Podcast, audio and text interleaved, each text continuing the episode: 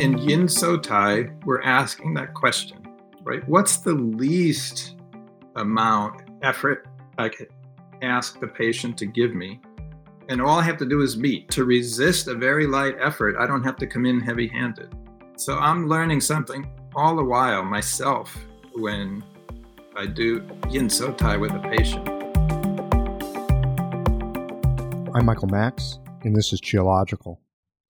Learning to practice medicine is hard. It's hard because it takes time, and there is no way around the seasoning and understandings that seemingly spontaneously show up one day after years of attentive puzzling.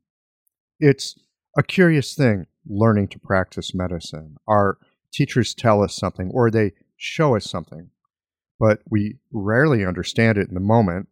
We will copy them and do what they do, and often enough, it is helpful. But the thing that will season you as a practitioner is seeing for yourself how things work. In that moment, when you really see it, when it unfolds for you and you get it, in that instant, the learning truly becomes yours. Something transformative happens. You can skillfully focus your attention once you know how something works. You see clearly through your experience. You no longer need to lean on theory. You're working directly with the reality of nature. So, for example, once you're able to see the expression of and how blood stasis is held in place by your patient with emotional trauma, you no longer need your teacher's voice in your ear saying emotional trauma creates blood stasis. This is a subtle shift from believing to knowing. And as you see for yourself how the medicine can work, you'll begin to see connections to which you were previously blind. You no longer need the stepping stones. Now you can see the path. You could say with medicine, we learn it ourselves, but we don't learn it by ourselves. We have plenty of help. But there comes a moment when you go from working through the construct of an idea to something more organic and unfolding. It comes in bits and pieces over time. It requires both patience and attention. But it does come in time. And when it does, there is both a sense of loss and gain at the same moment as you retire the ideas of your teachers and join them in a more embodied way of puzzling through the medicine. These Qiological conversations come to you through the generous support of our sponsors and members. All the sponsors here provide helpful products or services that you'll find beneficial in your clinical work. Need to fill up the appointments created by late cancellations? Jane can help with that problem. Mayway Herbs is celebrating the 55th year of their family business. You're invited to make use of their vast library of resources. Concerned about the health of Mother Earth? AcuFast Needles is doing something about that. You can too.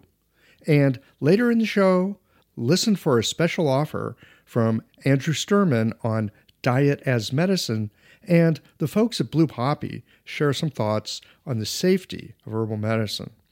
Do be sure to visit the sponsors page on the Qiological website to take advantage of all the special offers our terrific sponsors have for listeners of the podcast. Hi, folks. I'm Yvonne Lau, president of Mayway Herbs. Our family business turns 55 this year, and we wouldn't have gotten this far without the love and support of our community. We're truly grateful and promise you that we'll continue to work hard to support you and your practice. Please visit Mayway.com to find the perfect plum flower brand formula or formulate your own in our dispensary. Our site also has lots of articles, videos, and herbal recipes for you to explore whenever you need a break. And tune into our podcast, Chinese Medicine Matters, for insightful discussions on all things TCM. Learn about treatment strategies and powerful herbal remedies, and enjoy bits of Chinese culture. This month, we're focusing on the treatment of various skin concerns like itchy skin and stubborn acne. And if you're a practitioner, get a discount on our skin health formulas this month too.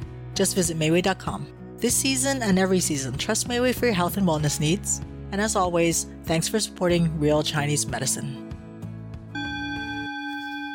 Change is never easy, This is evidenced by the fact that the scales weighing the number of people on the green side of change versus the number of people on the old, hard on the planet ways of doing things are still way out of balance. Our planet is suffering, but our profession has an easier way to shift the scales. The founders of AcuFast Earth Friendly Needles started with a great needle and then created our industry's first eco friendly packaging and reusable accessories. They also give back to nature by planting trees. I encourage you to challenge yourself to make the change.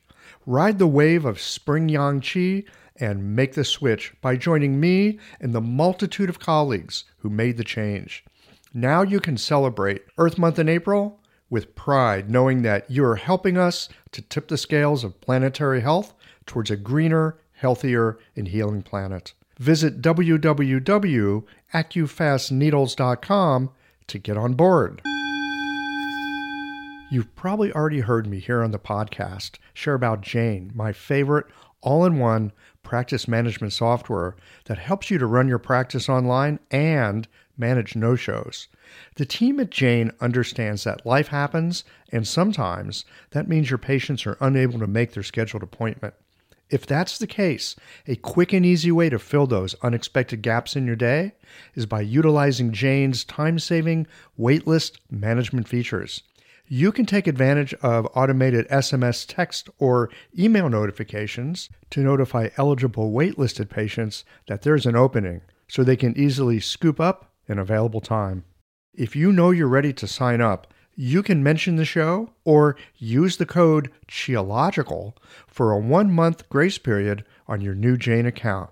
Visit jane.app to get started today. The character for listen in Chinese, ting, it's made up of the characters for eyes, ears, and heart. It does not include the character for hand, but if you've practiced for any length of time, you'll know the importance of listening to what our hands tell us. Bob Quinn, who has previously joined us on Qiological, you can check out episode number 46, which was on the investigation of dreams in East Asian medicine. Bob suggested that we do a series of conversations on bodywork, which I thought was a terrific idea. And I've got him with us today to kick off this series on bodywork and East Asian medicine. Over the next month or so, we'll be bringing you perspectives on medicine that rely less on the use of needles and more on the use of hands. I really appreciate Bob reaching out with this idea and joining me today for this conversation on Yin Sotai. Let's get into it. Bob Quinn, welcome back to Qiological. Thanks, Michael. It's good to be back. It's good to have you here. So, you sent me an email not too long ago. I thought was a fantastic suggestion, which was how about doing a month of just delving into body work on Qiological? Yeah. And I love it when something comes across my attention and I just like go, yes, that's right. And why didn't I think of that a while ago? Right. Well, you've covered some of the ground already. I know you had Alice uh, wielding on with her Seiki, right? The mm-hmm. developed by Kishi Akinobu.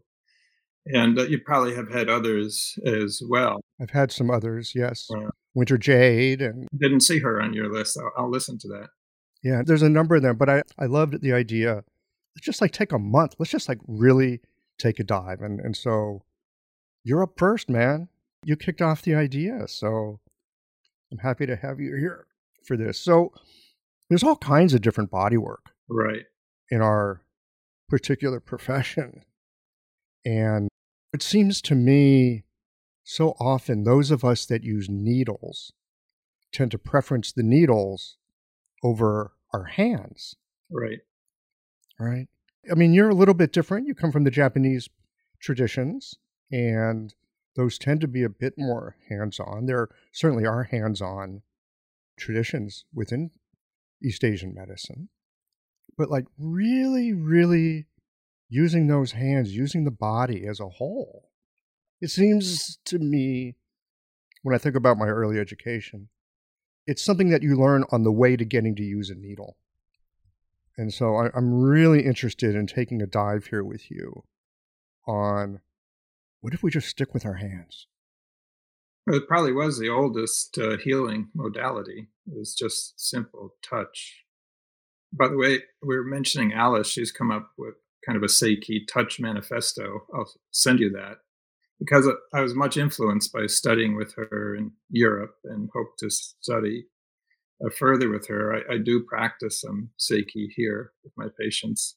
But this touch manifesto might be something you want to add as a resource to your interview with her, you know, to send an update to your listeners. That's a little bit outside of what we're talking about with Yin Sotai in my path of body work. But 1983, I was living in Atlanta. I bought a bodywork table, and my girlfriend at the time, her best friend was a massage therapist, a fairly newly minted one, and she was eager to share techniques with us. And my girlfriend, she eventually became a massage therapist herself. We would just practice. So that was a long time before I started to study Chinese medicine formally, which was 1995. So already 12 years before, I was just in, in love with just touching bodies, right? Mm-hmm. And then just continued through the years, always wanting to give friends shoulder rubs and things like that. And I picked uh, as the place I would study because I really loved their shiatsu teacher at the time, as Jim Cleaver. And uh, when I had visited the school, I visited his class and he used me as a model for the whole class. And I could see this guy's got world class hands and I, I want to study with him. And I was actually the last person to study with him at OCOM because then he and Heiner Fruehauf went and started the program at NUNM. And uh, I went over once I graduated and I became his teaching assistant, not for shiatsu, but for the acupuncture classes. He, he was teaching those also. And around that time that I started to study shiatsu with him, maybe six months later, I started to study traditional Thai massage with Dr. Paul Greenbaum, who's uh, he'd probably been practicing that in the U.S. longer than almost anyone, and uh, still does. He's a chiropractor, acupuncturist, massage therapist. And I did about 120 hours with him, some classes repeated. I practiced. Thai massage kept me alive, just in a financial sense, for years because I don't think I was that good an acupuncturist, uh, but I was a hell of a good massage therapist, a Thai massage. I only did Thai massage. Mm-hmm. I think about, I was talking with someone just the other day, recent graduate, and they're like, how do you get started? I mean, how do you like keep yourself afloat? until you're finally afloat. And, you know, I know that a lot of people, you know, they'll do part time jobs. Sometimes, if they have a bodywork background, they'll keep doing some of that. What I'm curious to know from you is how the Thai massage at that time not just kept you afloat, but maybe helped inform your acupuncture work so that you could understand better mm-hmm. what you were doing with that. Well, at that time, I was studying the Mark Seem acupuncture physical medicine style. I never really had a love for TCM right from day one, sad to say. And I'm not trying to say anything negative about it as a style, but just my personal response to it. I wanted something hands on, patient based. In those days, Mark Seem was coming to OCOM every year to teach uh, continuing ed classes. Uh, Kiiko was coming in too, by the way. And so I was working for three years at the while I was a student at the HIV clinic that Subhuti Dharmananda still runs. It's not exclusively donated dedicated to HIV patients any longer, but there's still this clinic called the Immune Enhancement Program or Project, IEP and I worked there. It was called Moxa Slave, but I was paid, and I did mm-hmm. four hours of Moxa nonstop, basically every Friday afternoon. One of the acupuncturists there, Eduardo, he was a student of Mark Seem, so I could not just have Mark's books, but I could see what it looked in action to, you know, work in the, this idea of the three great circuits and the palpation incorporating the extraordinary vessel treatment, local treatment, other meridian treatment. So I was thinking that way, and Luckily at OCOM, my supervisor was the Tuina teacher. I got on his shift all the time. Only one exception, or actually two. So all my clinic shifts with a guy who loved putting hands on bodies, and he was interested in Mark's work, so he just turned me loose to do that. And so I just I never really had supervision to practice TCM, even though I have a doctoral degree in it. Sorry to admit yes. that, but well, but you had an opportunity to really follow what had your attention. It's for sure had my attention. I wanted to have help making sense of palpation based information. And, uh, you know, it's not an, a brutal style. You, you, we use a 38 gauge needle in that style. I don't practice it any longer, but I, am glad I went through that. And I still know the thinking. I, I think Mark Seem made a real contribution to Chinese medicine here. He, you could see his background in philosophy and the way he approached things. And uh, so it was gentler than the needling I had learned in school by a little bit. And uh, but then uh, you know I started coming up to your neck of the woods at that time, Seattle, starting in January of '99. Slowly taking those classes in the certificate program. You might remember that it was based out of NIOM at the time. Yes, back when there was a NIOM. Yeah, Stephen Brown, Dan Zizza, Brenda Loew, and yeah, Stephen Brown taught Sotai, which is our topic here. My expression of that I call Yin Sotai. But that's where I got my start. Was uh, Stephen was my meridian therapy teacher. I had him for eight days learning Shudo style meridian therapy. Then the ion pumping cords with various teachers there, including Brenda Loew. And I redid the Sotai course two years later with Stephen, and that was a much smaller group. That's when I really started to click with it.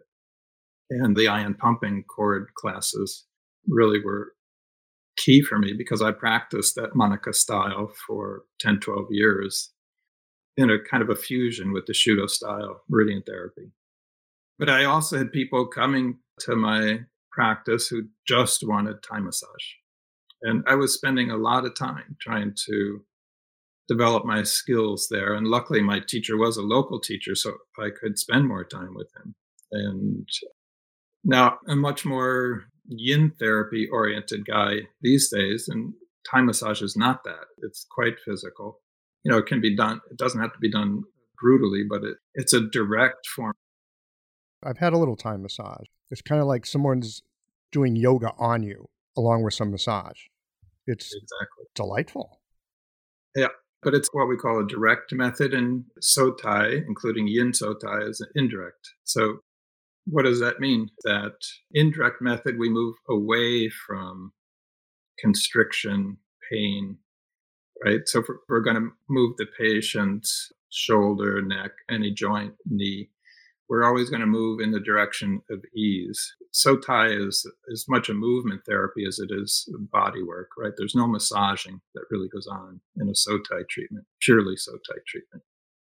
Whereas Thai massage is direct, right? If you can't stretch your hamstring, they stretch it for you, right? And they keep going into the range that's difficult to go into. And they'll put their fingers on insertions and all kinds of things to help loosen it up even more. Yeah, I, still think very highly of Thai massage. It's just at this point in my life, I'm interested in the indirect method.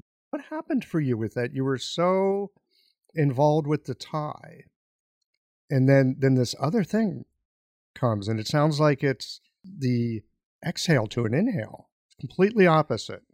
I think the acupuncture led me there. I think the acupuncture uh, was what led me into a gentler body work because eventually it start to get a little bit somewhere. I've had, you know, I won't name them, but teachers of mine from that time when I was just learning the Japanese styles tell me, you know, oh, by the way, back then you weren't any good at all. Right.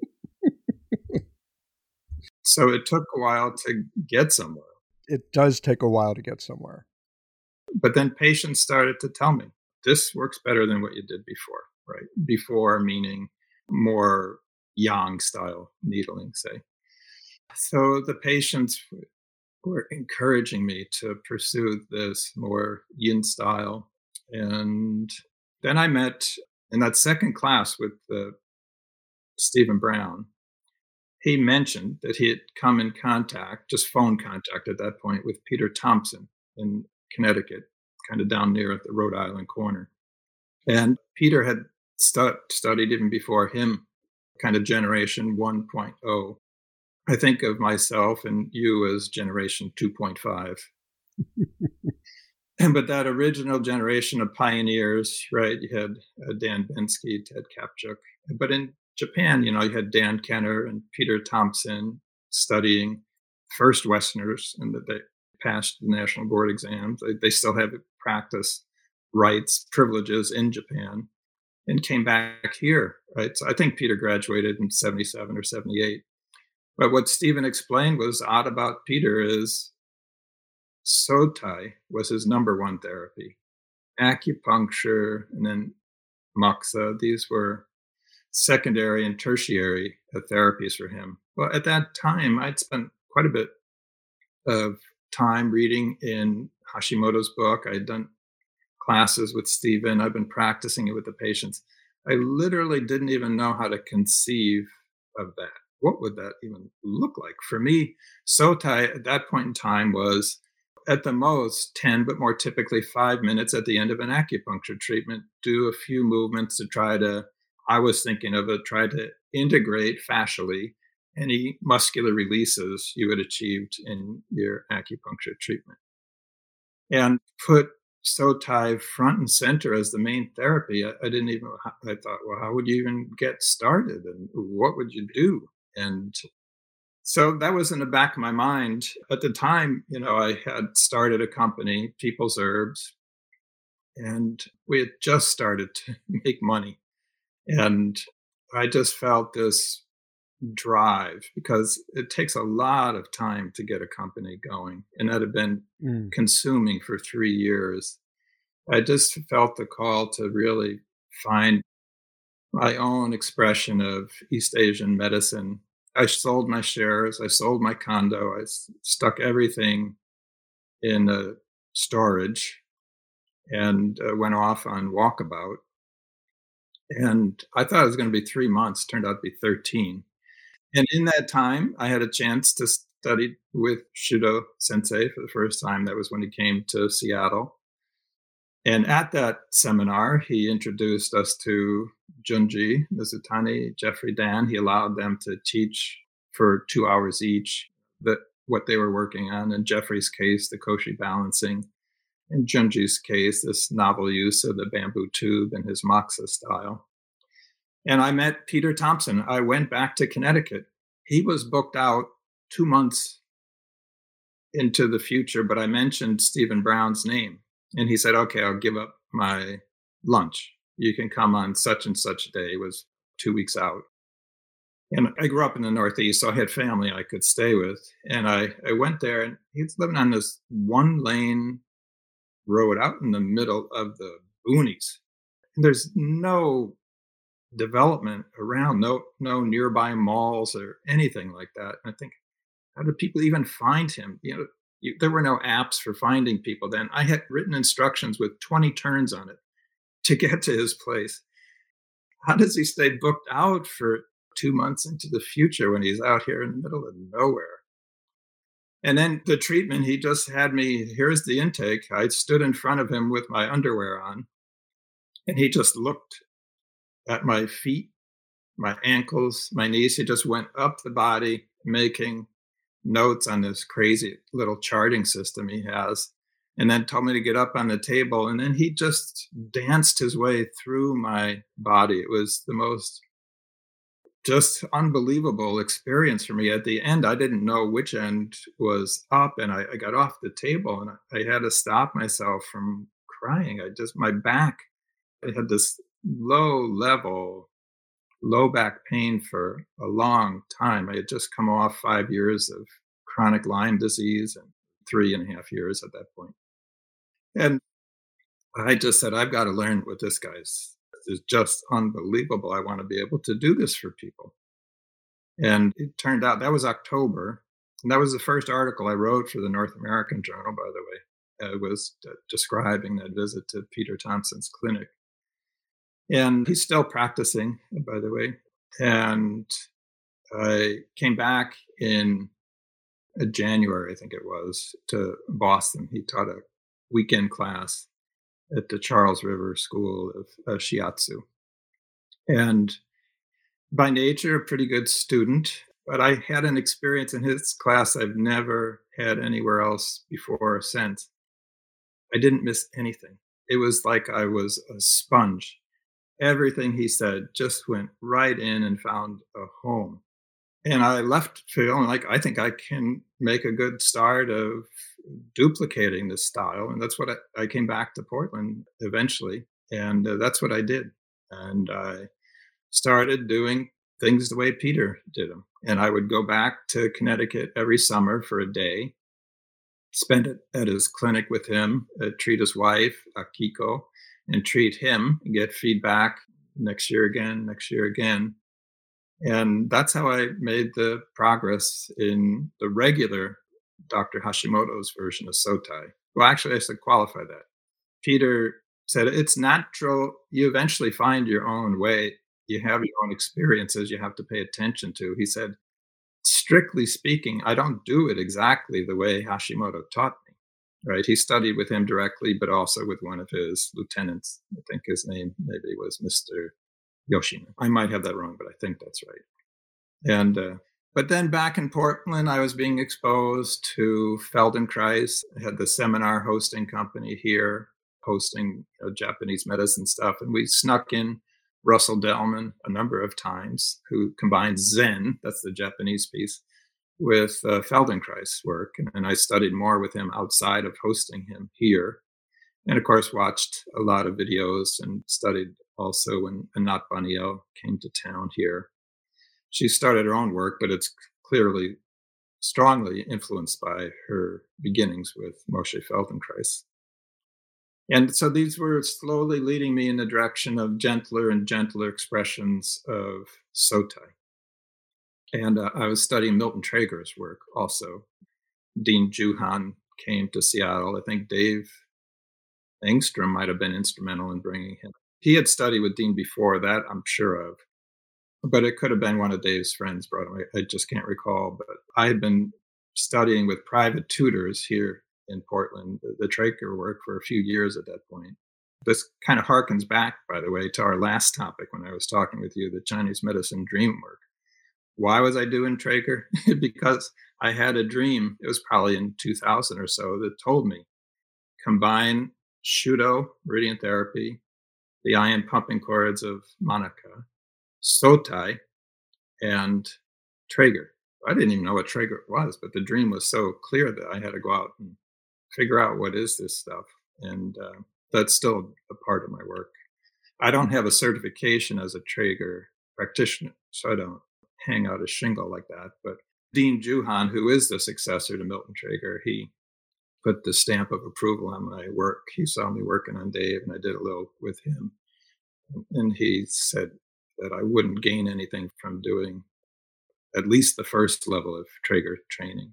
He, he said, You already have a good sense of the work. Hello, everyone. Andrew Sturman here. I've been working with clients in Chinese medicine dietary therapy for over two decades in New York City. My focus is beautiful, simple, delicious, and health supportive home cooking. Good meals can be inspired by the strategies of classic herbal formulas so that each meal is infused with medical intention from appetizer to dessert. This requires an understanding of the energetic properties of grains, vegetables, meats, fruits, and more, and knowing which foods are moistening, drying, building, clearing, warming, or cooling, as well as their directionality. I've organized these teachings in my two volume book series, Welcoming Food, where you can learn this theory, practice it in your own kitchen, and love doing so. See the positive reviews and incredible testimonials from practitioners and patients who've brought this material into their own kitchens. Welcoming Food Books 1 and 2 can easily be found online, and if you'd like to follow me on Instagram, where I'll be posting cooking tutorials, you can find me at Welcoming Food. Back to you, Michael. Thanks very much. Well, and it sounds like the other thing that you've done, which I suspect all practitioners do over time, we take something that we're called to, that we're drawn to, we learn it. Sometimes we have to really bang our head against it to get it. Sometimes it comes in really easily, like you explained with uh, Peter. But we get these influences, and, th- and then they start to, like in our own mind, in our own experience, we see how things connect or how they might connect. Yeah, I think you're absolutely right. And I started on my own just playing with that. Let me back up and explain some basics of Sotai to discuss what is Yin Sotai versus Sotai. And if we have time, I'll mention also Sotai Intuitivo, which is the work of a friend in Japan, Hiro Komatsu, also brilliant. His English is probably up to it. You could add him to your list of people to interview if you could arrange that. You're a bit of a troublemaker. You said, why don't you do a month of body work? And at the moment, we could easily do two. This is the first in the series. I think Pacific College in San Diego is the only school that's ever had Thai massage as a class taught in a, a Chinese medicine program. So that'd probably be the ones to talk to there. I think Rick Gold, eh, who has a, a good book out. So if you want to bring Thai massage in, I suspect that would be the right way to go. But you could also, I could put you in touch here in Portland with Dr. Paul Greenbaum, who's a real scholar of it, gone there every year for probably last 25 years uh, studying, and his wife is Thai. He really knows what he's talking about. Anyway, in Sotai, I defined it as an indirect method. First, the word Sotai, as Stephen Brown describes it, after World War II, this popular exercise system in Japan called Tai So, right? The syllables reversed. Mm. And it's characterized by sort of a militaristic, rigid posture, kind of calisthenics, we might say. And Hashimoto saw that popular system and he thought, no, that kind of rigid bearing, that's the opposite of health. Those are the trees that get blown over in a strong wind. We want to be like the bamboo. Mm-hmm. So to communicate that he wanted the exact opposite of Tai So, he called his work So Tai. Clever, very clever. It is clever, yeah. But I have had a Japanese patient, you know, in my age category, who, when I start to explain what I want to do with them, they say, "Oh, so Tai," because they remember Dr. Hashimoto for a few years had his own television program in Japan where he was teaching people how to help one another at home mothers working on kids or vice versa. And so they recognize and they know how to work with me. So it's an indirect method. Hashimoto was asked in the most succinct way to define Sotai. He said it's a gentle medicine. So we're moving in the direction of ease. So, say you have an elbow problem, pain, you would flex and extend to determine which one is a more easeful or comfortable movement. And that's the one we're going to use, right? We don't use the one that elicits pain. We move in the direction of ease while exhaling, and the practitioner will control when you inhale, when you exhale, when you move. And so you're moving together with the exhale. And at some point in that available range of motion, the practitioner is going to offer resistance and not some so that you get slowed down. It's a hundred percent. It's a no resistance none none none none none then you're totally stopped. But the practitioner but the patient has been coached ahead of time to know that when you encounter my resistance keep trying to move. Keep the effort low comfortable we don't want to wrestle one another. And I'm going to hold that resistance for three, four, five seconds. For Peter, by the way, it's, it's actually more like two. But in Hashimoto's book, he says three to five. And Stephen, by the way, was Brown was the translator of Hashimoto's book, and he also studied just that one day with Hashimoto when he met him, and received a treatment from him. So those are the two people here in the U.S. who can speak really authoritatively of what was a treatment from Hashimoto like. And so then once the command to stop the effort is given, then the rest of the range of motion is completed passively, right? The practitioner's got maybe the hand at forearm is resisting this, say, this extension movement of the elbow. And once the, you give the command to relax after three seconds, and then when they really have relaxed, you the muscles have relaxed, you passively have completed. Well, that sounds way too simple to be of use in medicine. That was my first response. Sorry, very nice principle to move in a direction of ease, but how's this going to help a frozen shoulder? How's it going to help a tennis elbow, bum knee? And I have taught crowds and exercise physiologists, and they felt like they could understand what was going on. By the way, they loved Sotai right from the start, and they saw where it would be an important part of their practice. They said, We have patients, we don't know what to do with them. They have real pain, it's significant. We haven't been able to budget. But now I see I can do a Sotai routine with them. And so they felt like they could explain it, but it's complicated, you know, this whole idea of eccentric flexing of muscles and so on. I, I don't understand that sort of thing, but they had a good explanation of it. And I just followed the simple uh, Sotai way. You know, Jeffrey Dann, you've interviewed him, and he's a good anatomist as well as a hell of a practitioner and theorist. And he could come up with a good explanation in the anatomy how Sotai works.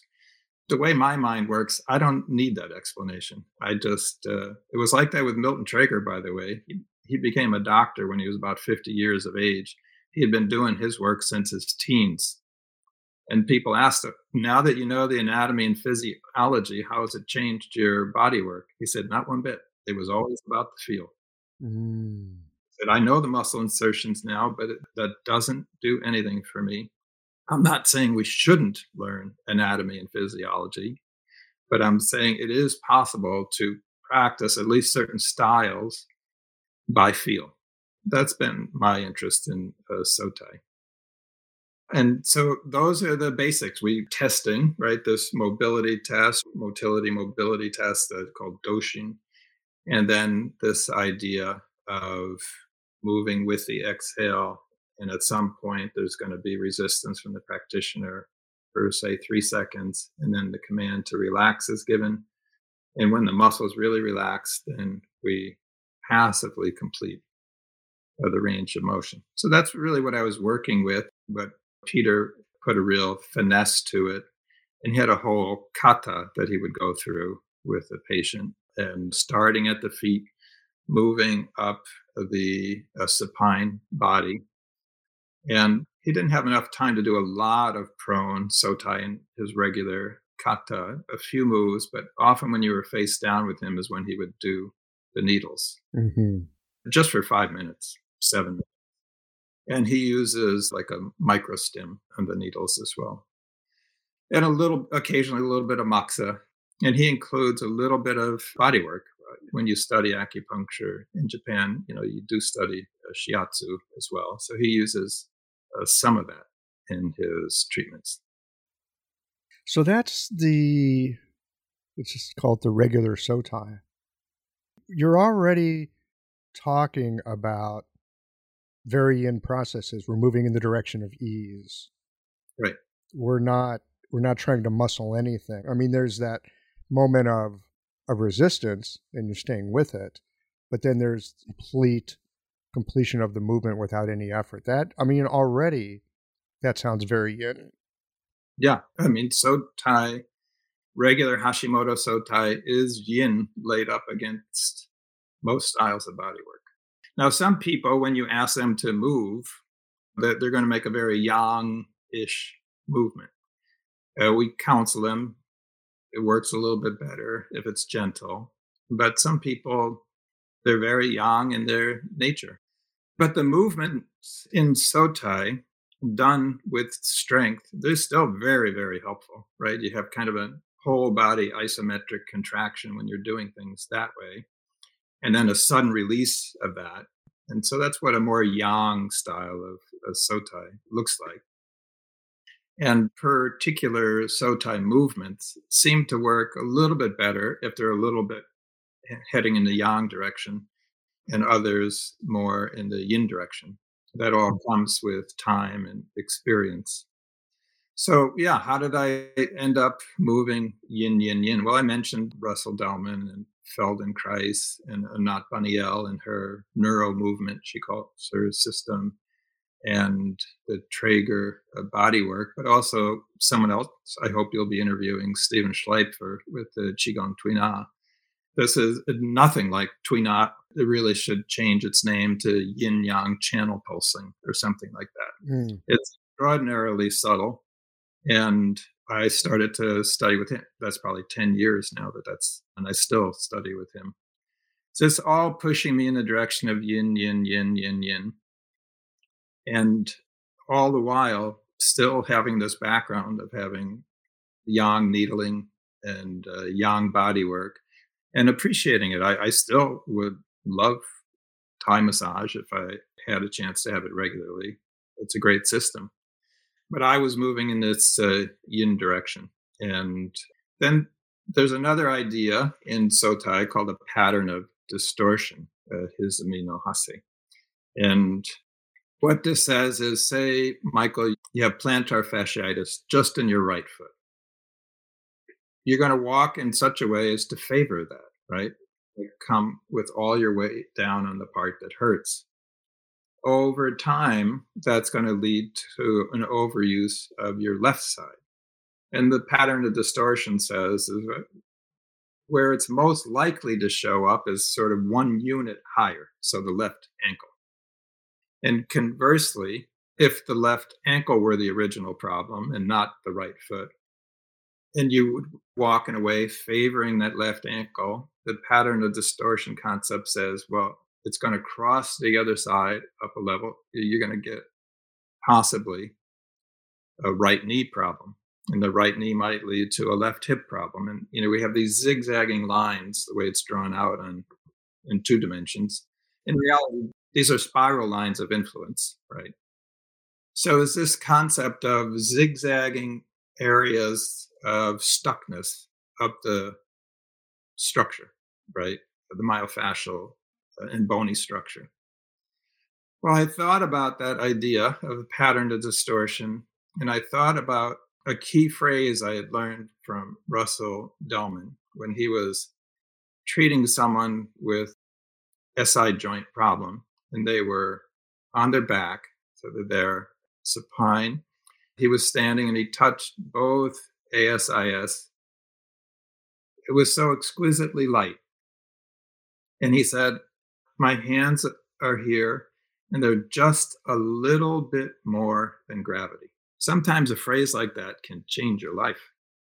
A little bit more than gravity. Oh, yeah, no, thank you. I'm curious about that. So maybe eight years ago, also Dan Bensky and his way with the engaging vitality that he and Marguerite and Chip put together. I hosted them and got a chance to study. So this idea of listening at listening posts, right? Bilaterally, listening at the ankles, the knees, ASIS, ribs, and so on.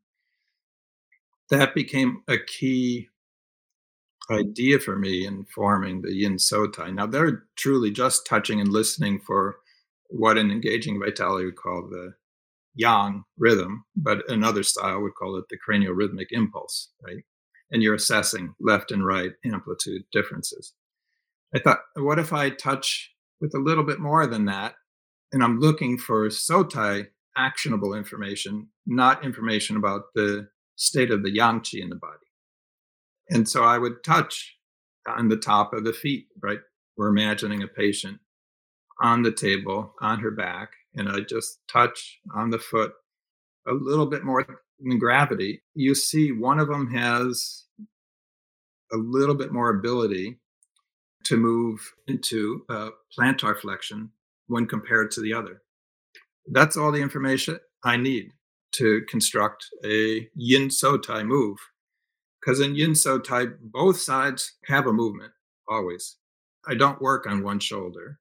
I'll give one shoulder a movement and another movement to the other shoulder or to the ribs or to the ASIS on the other side of the body. Now, there's a reason in normal Sotai thinking for that. That is that, uh, and this ties into Jeffrey Dann's work with the Koshi balancing. This Koshi as the lumbo, greater lumbo-pelvic center, right? Koshi is the yang to the hara, it being the yin. And it is a Sotai principle that with every movement, even in the wrist, we're supposed to have Koshi engaged. Well, most people don't do that though. If they're doing a Sotai in the wrist, they don't engage Koshi because it's easy to leave Koshi out, right? It's kind of artificial for most people's movement patterns to involve it in any significant way.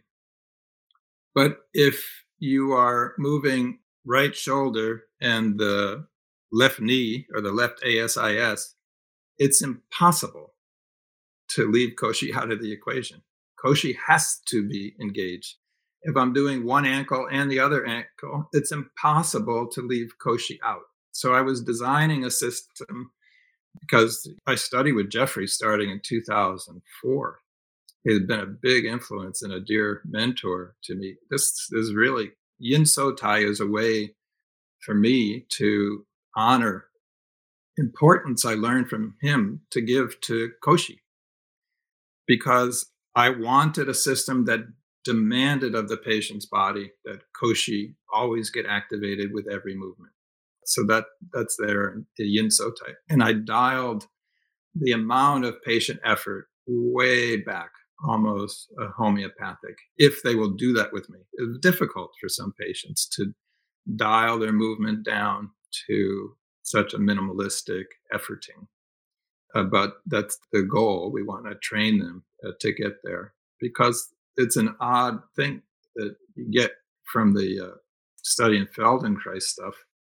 He cites a, a law that's not off the, I'm not going to come up with it off the top of my head in the nervous system that if you want to make nervous system change, right, we can make muscle change with strong pressure, and that's what we did in Thai massage. But if you want to make nervous, neurological change, you want gentler and gentler effort, and you want awareness. That's the key thing from Anat Baniel and her work. Movement with awareness holds the possibility of neurological change. If you're just moving without awareness, you're just reinforcing a habit. And if you're moving strongly, you're doing a movement you already know how to do. There's no novelty. But if you imagine, so imagine I'm working with you now, Michael, and you've got tennis elbow on the right. You've flexed your arm. Say we do the mobility test and flexing is more comfortable than extending. So you're going to, with the exhale, flex. I want you to imagine that you've never made that movement ever before that kind of curiosity and novelty brought to the movement, in that there is the hope of neurological change. And that's what Milton Trager was after. He's very explicit. And that's what Hashimoto was after. I think they would have loved one another. And of course, Trager and Feldenkrais, they did love one another. Uh, they met at Esalen. And immediately, well, they had the, the Jewish background to tie them together as well. But you know, Feldenkrais received a treatment from Trager and spoke very highly of it. He said, You've given me new needs. I wished I had met you years before. Two basic misconceptions stand in the way of people feeling comfortable using Chinese herbal medicine, even as they are feeling more positive about acupuncture. They are concerned about safety as herbal medicine is an unregulated industry and feel herbs are not effective to treat most conditions. Blue Poppy is committed to meeting all FDA safety regulations. All of their herbal products contain minimal or no filler to maximize potency and efficiency. Their granules are carefully manufactured in GMP certified facilities, and every batch is tested multiple times for pesticides, heavy metals, and microbial content at the manufacturer and by SGS Laboratory, a Swiss certification and inspection company. For over 20 years, Blue Poppy has made quality and safety manufacturing standards their biggest priority, resulting in exceptionally effective herbal formulas. Their years of experience provide you with the best possible herbs so your patients have the best possible outcomes. With free shipping and free drop ship service on orders over $50, Blue Poppy should be your favorite place to shop for herbs. Use the code CHI2024 to receive 10% off Blue Poppy products on your next order. I'm thinking of something. I just want to put an underscore on doing a movement like you've never done it or investigating it in a way that brings the novelty of the experience of being embodied and what's happening with your body. I often hear patients when something changes, they will often minimize it. And the way they minimize it is they say, oh, it's just a baby step. And I have found myself over the years saying a baby step is not small to a baby, it's world changing.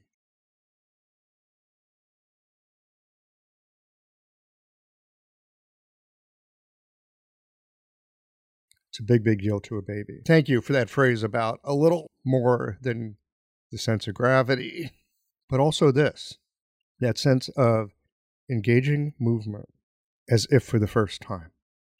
Even the suggestion, as if for the first time, that already I find my entire nervous system being like, oh, that sounds exciting.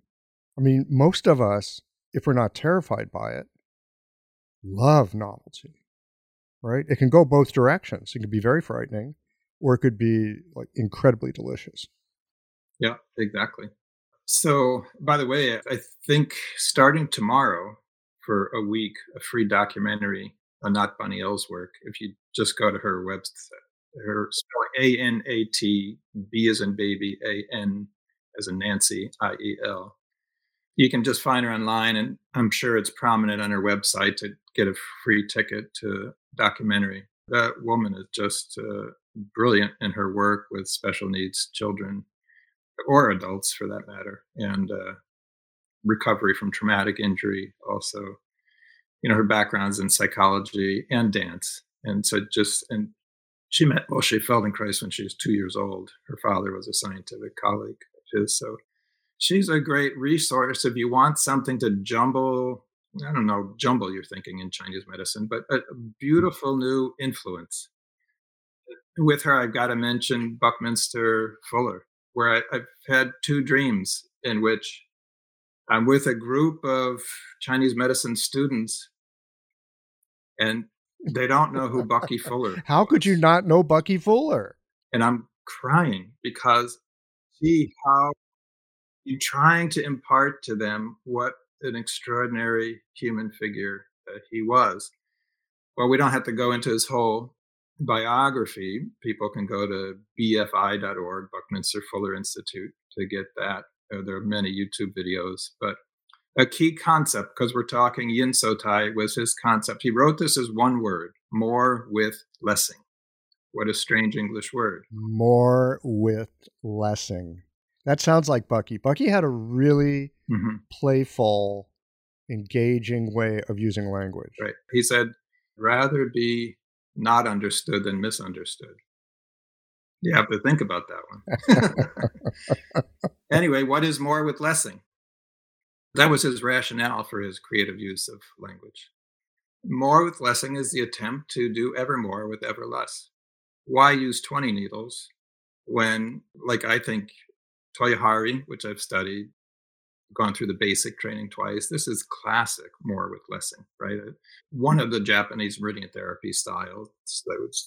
Dan and Marguerite's engaging uh, vitality is a more with Lessing style. Absolutely, right? You could end up with very few needles expertly placed in that style. That's Bucky Fuller would put the stamp of approval on that. And he did, by the way, receive acupuncture in Japan whenever he was there. And Dan Kenner in his old website told the story of him coming to be treated by his sensei, Dr. Uh, Mie. Uh, so we want to do ever more without ever less. Who could argue with that? We're in the era of resource shortages. Fuller was acutely aware of that. He paid for, in the early 60s, a complete inventory of the known resources of the earth and uh, had what he called the world game to try to intelligently allocate them. But in Yin So Tai, we're asking that question, right? What's the least amount effort I could ask the patient to give me? And all I have to do is meet. To, to resist a very light effort, I don't have to come in heavy handed. So I'm learning something all the while myself when I do yin so tai with a patient. I swear with every treatment, my skills get subtler and subtler. Mm-hmm.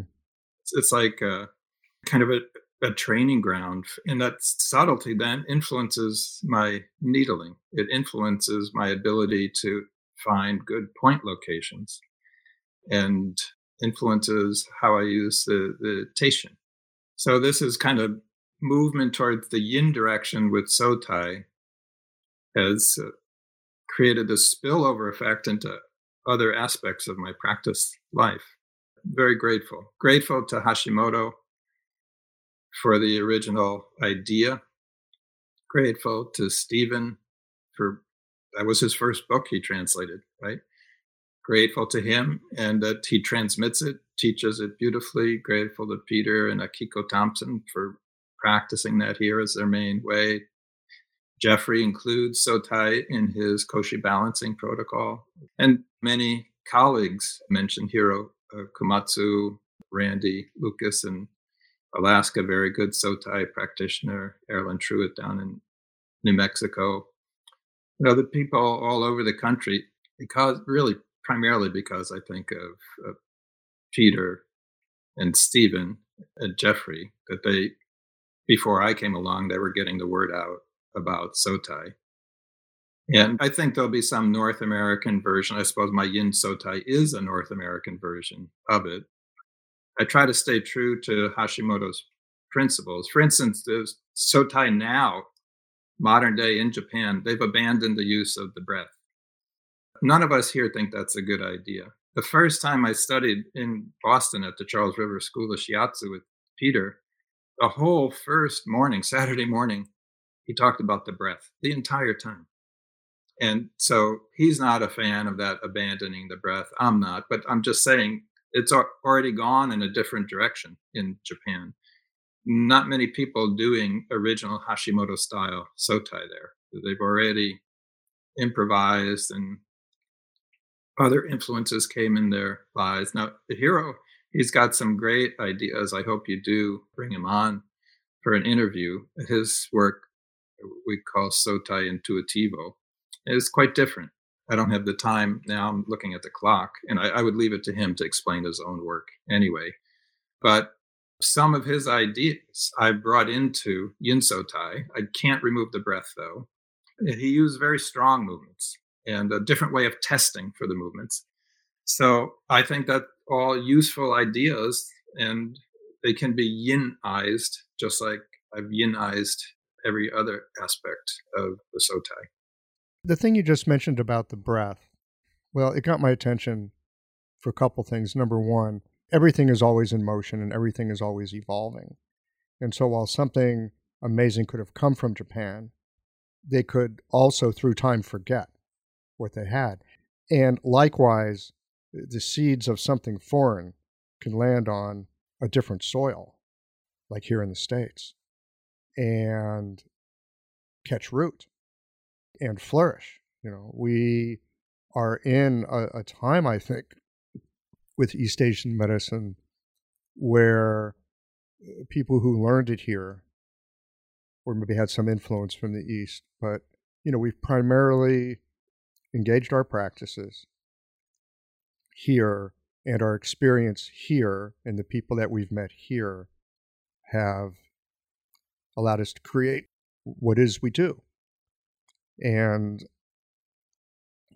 I mean, I remember years ago reading Steve Clavey's book on fluid physiology and pathology and thinking they should translate this into Chinese because they could they could use it over there. The other thing about breath that I just want to come back to, and I think this is important, maybe because it's a, central aspect of my practice, which is that throughout our work, whatever work it is that we're doing, it's important that we are engaged with our patients. I could talk for hours about ways of engaging with our patients because there's lots of different ways. Right. But the thing about the breath, Mhm. I think it is the most primordial and quickest way to be connected to somebody else. When your breathing kind of synchronizes in some way, something is activated. long ago talk, well, two talks, one from Peter Yates, who passed away sadly a few years ago. One of the people who brought Japanese style acupuncture to the US, he was on Long Island, and Dan Bensky in a talk. They both said the first visit with a new patient, they teach breathing. Whoa, that's pretty fascinating. Now, we've mentioned earlier in our conversation Alice Whieldon, the Seiki Soho continuing the work of uh, her teacher Kishi. In a Seiki treatment, you have a hawk's eye on the patient's breathing uh, the entire time. You don't close your eyes, you don't space out. You're watching for change there. And uh, so obviously the, the breath very important. And I think, let me be fair to the people in Japan, why they abandoned the breath was not because of a lack of appreciation of the breath is because they were doing things that were longer sequences. They couldn't be completed on one exhale. Some of the practitioners looks like they're doing Feldenkrais functional integration more than Sotai. Of course, that's fine. I have the highest opinion about that. I want to be fair. It's not out of lack of appreciation of the importance of the breath that they abandon it in their own therapy. It's, they couldn't do what they wanted to do on one exhale cycle. That's helpful. But again, we're back to looking at evolutionary processes. Things change over time, things slide out. Of course, there's usually a good reason. By the way, jumping back to Bucky Fuller, one more of the prince, his life mission was to discover nature's organizing principles and turn them to the advantage of all of humankind. That should be understood as a Taoist mission, right? Understand nature's organizing principles. How is that not Taoist? And turn them to the advantage of all. That's like uh, Bodhisattva. And he called precession. Well, this has a astronomical meaning, but he took it in a metaphorical sense. He said that the intended outcome of a given action is always going to be less than the impact of the unintended outcomes. So let's his example was a bee goes to a flower. What do they want? They want food for self and for hive. One hive. Propagating all the plants of the forest is far more significant as an impact than one hive staying alive. So you go to a store, I like this example, to buy whatever, carton of milk, orange juice, and mother in front of you has a child that's acting out terribly. And it's, with your own child, maybe you would have been harsh with them, spoken to them harshly, maybe even spanked them. Who, know, who knows what you would have done? But you notice this mother so deftly and so lovingly deal with this acting out child and effectively. And you think, oh my God, I have been parenting in such caveman way. Who do I know? Cavemen raised their kids, but let's just you know, a brutal way. You went there to get a carton of milk and you leave with a different parenting idea. What's going to be the greater impact in your life, and not just your life, but your child's life and their kids, right? And their kids' kids. And so he says, we live in a precessional universe and we don't even know it. This precession happens every time something happens. And so I developed Yin Sotai just out of my own intellectual curiosity. I didn't know if it was going to work. And I'm not saying it's better than regular So Tai, but I've gotten feedback from students because I've taught this here in Portland and elsewhere for years now. By the way, there are YouTube videos this, so that helpful for the listeners. go to YouTube, just put Bob Quinn, Blue Poppy, Yin Sotai. Uh, you'll get there because they're hosted on the Blue Poppy YouTube channel. And when I developed it, it was for me and my practice. I didn't think I'd ever teach it. I thought teaching was for Stephen Brown, Peter Thompson, Jeffrey Dann. They're my seniors, they're my teachers, not my business to be out there promoting something novel.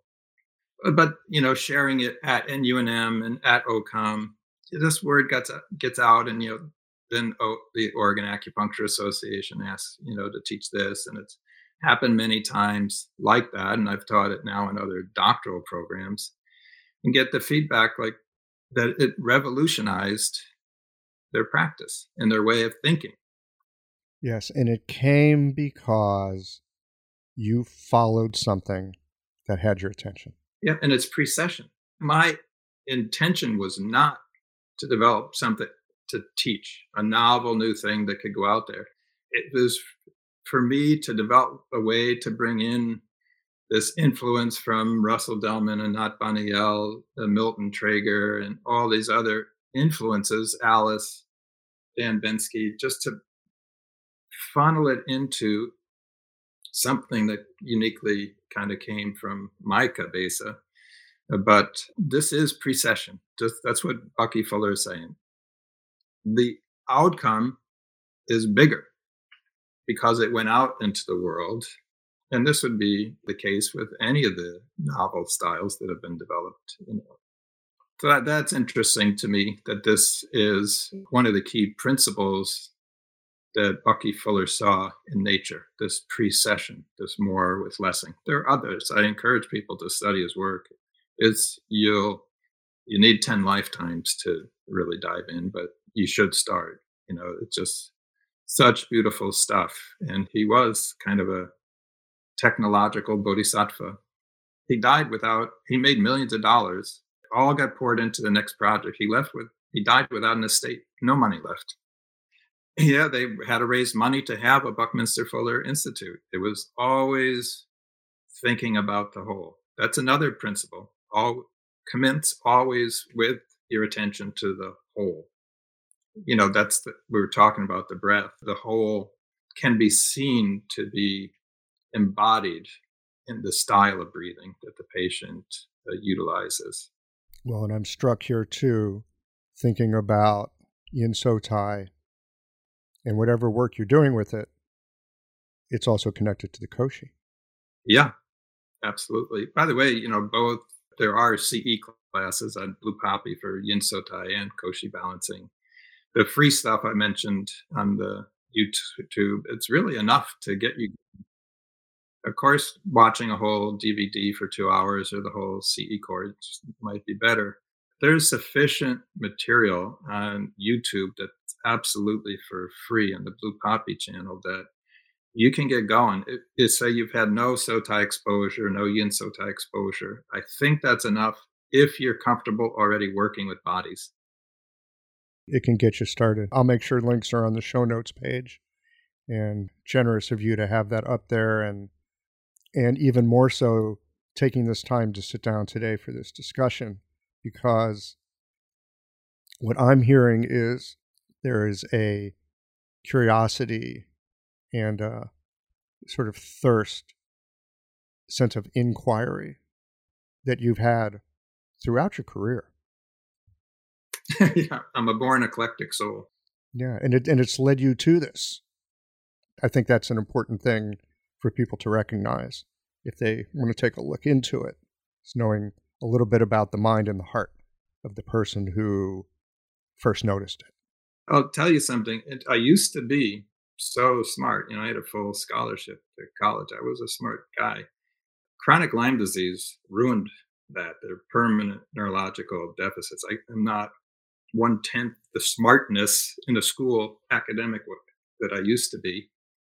That's a blessing. It put me into my hands. I can't do complicated stuff. I can't practice a complicated style. It has to be really on the level of following my touch in a very real way.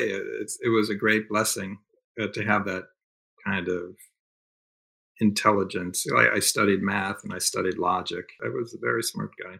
and I, now, just my approach to, I'm embarrassed to have people watch me practice because they say, "Why? Why did you do that?" Hmm, I felt, I was feeling, and there's something here that is unhealthy. It's a xieqi, or in Japanese, a jaki. I'm just feeling for otherness.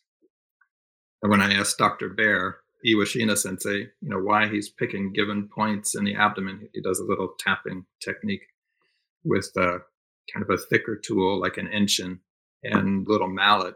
And he said, I just feel for otherness. He said, it could be otherness in the skin, could be energetic otherness, could be the muscle beneath the skin. I feel a little tension, any kind of otherness, it's going to get some tapping.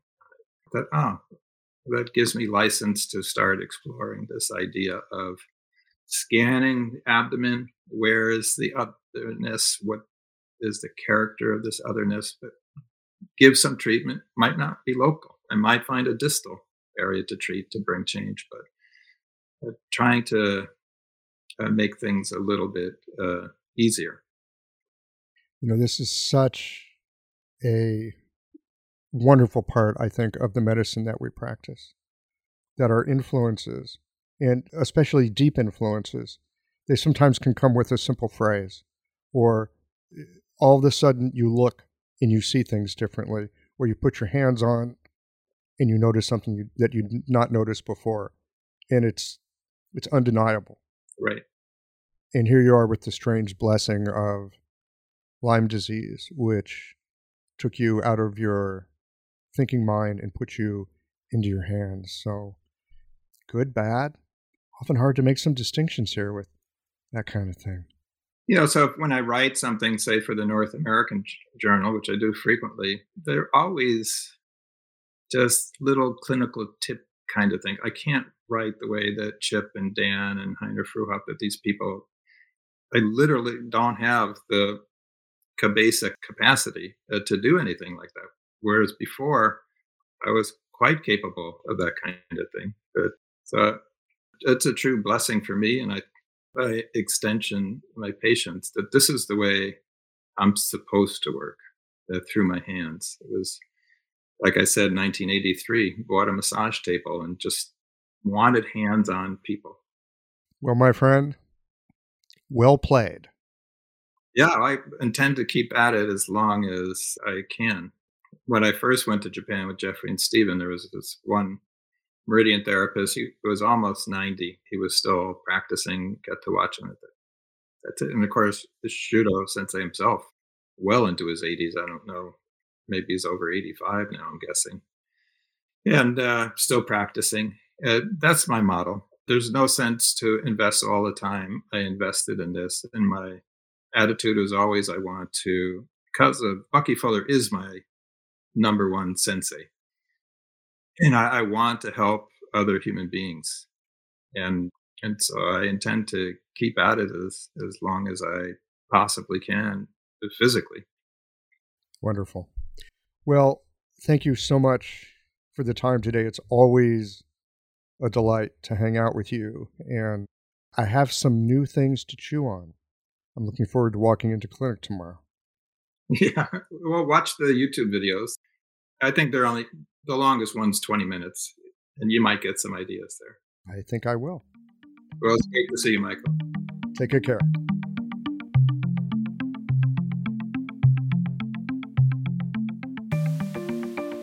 Buckminster Fuller, I'd not thought about Bucky for a long, long time.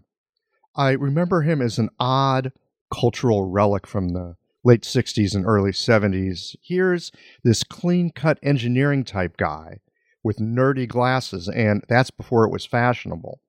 He's writing books with titles like I Seem to Be a Verb, and he's designing and building geodesic domes. He's talking about whole systems and how humans are part of nature, but at the same time, he's not some kind of back to the land nature guy. He's an engineer that idea that Bob shared, that we can head out to buy a carton of milk and come home with a whole new idea about raising children. How we start off to do something mundane and mindless, but if we are paying attention, our entire world can suddenly spin on a new pivot. That is something worth leaving a little room for in our day to day lives. And it also can happen in our treatment rooms. Thanks as always for listening. If you liked this conversation, if you learned something new or found a moment of inspired insight, share the episode with your friends. If you want to support Qiological, there's just one way to do that. It's by going to the website and becoming a member or leaving a one time contribution today. Well, folks, that's it for today. Join us again next Tuesday for another conversation that connects up the voices of our community.